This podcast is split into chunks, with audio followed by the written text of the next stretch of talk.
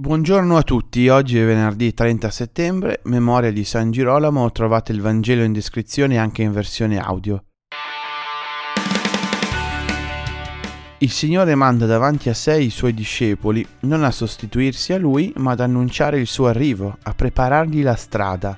È così che dobbiamo intendere la missione. Si comincia a essere discepoli quando si comincia a sentire questa chiamata ad avere a cuore il mondo e ogni uomo che vi è in esso, perché possa incontrare il Signore, che è l'unico capace di dare senso e significato, di accompagnare e guarire la vita di tutti.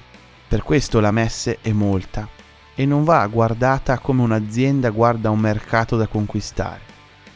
Già al tempo di Gesù erano pochi gli operai e questa espressione non si riferisce solo ai preti come tante volte rimpiccioliamo questa necessità espressa da Gesù stesso riguarda ogni battezzato, la necessità di diventare operaio, di diventare discepolo inviato. Poi sicuramente c'è la necessità di sacerdoti, ma se prima ogni cristiano non risponde a questa chiamata, non ci sarà nessuna vocazione di nessun tipo.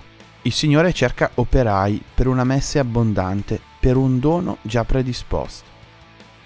Oggi il, Vangelo spiega anche come non fate affidamento su ciò che avete, ma su chi vi manda. Non andate come sprovveduti, ma ricordatevi che fuori ci sono anche i lupi. Non fate gli eroi solitari, ma cercate di trovare la forza nel fatto che ci sia qualcuno accanto a voi. Portate pace e andate a parlare soprattutto a chi soffre. Questa è la Chiesa, che non è un'istituzione, ma sono questi discepoli inviati a due a due, insieme, a camminare per le strade del mondo.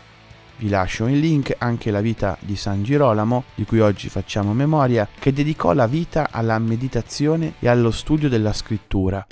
Chi ignora la scrittura ignora Cristo, è una sua celebre frase. Forse la nostra missione oggi può cominciare proprio da un rinnovato desiderio di conoscere ancora di più la scrittura. Buona giornata a tutti.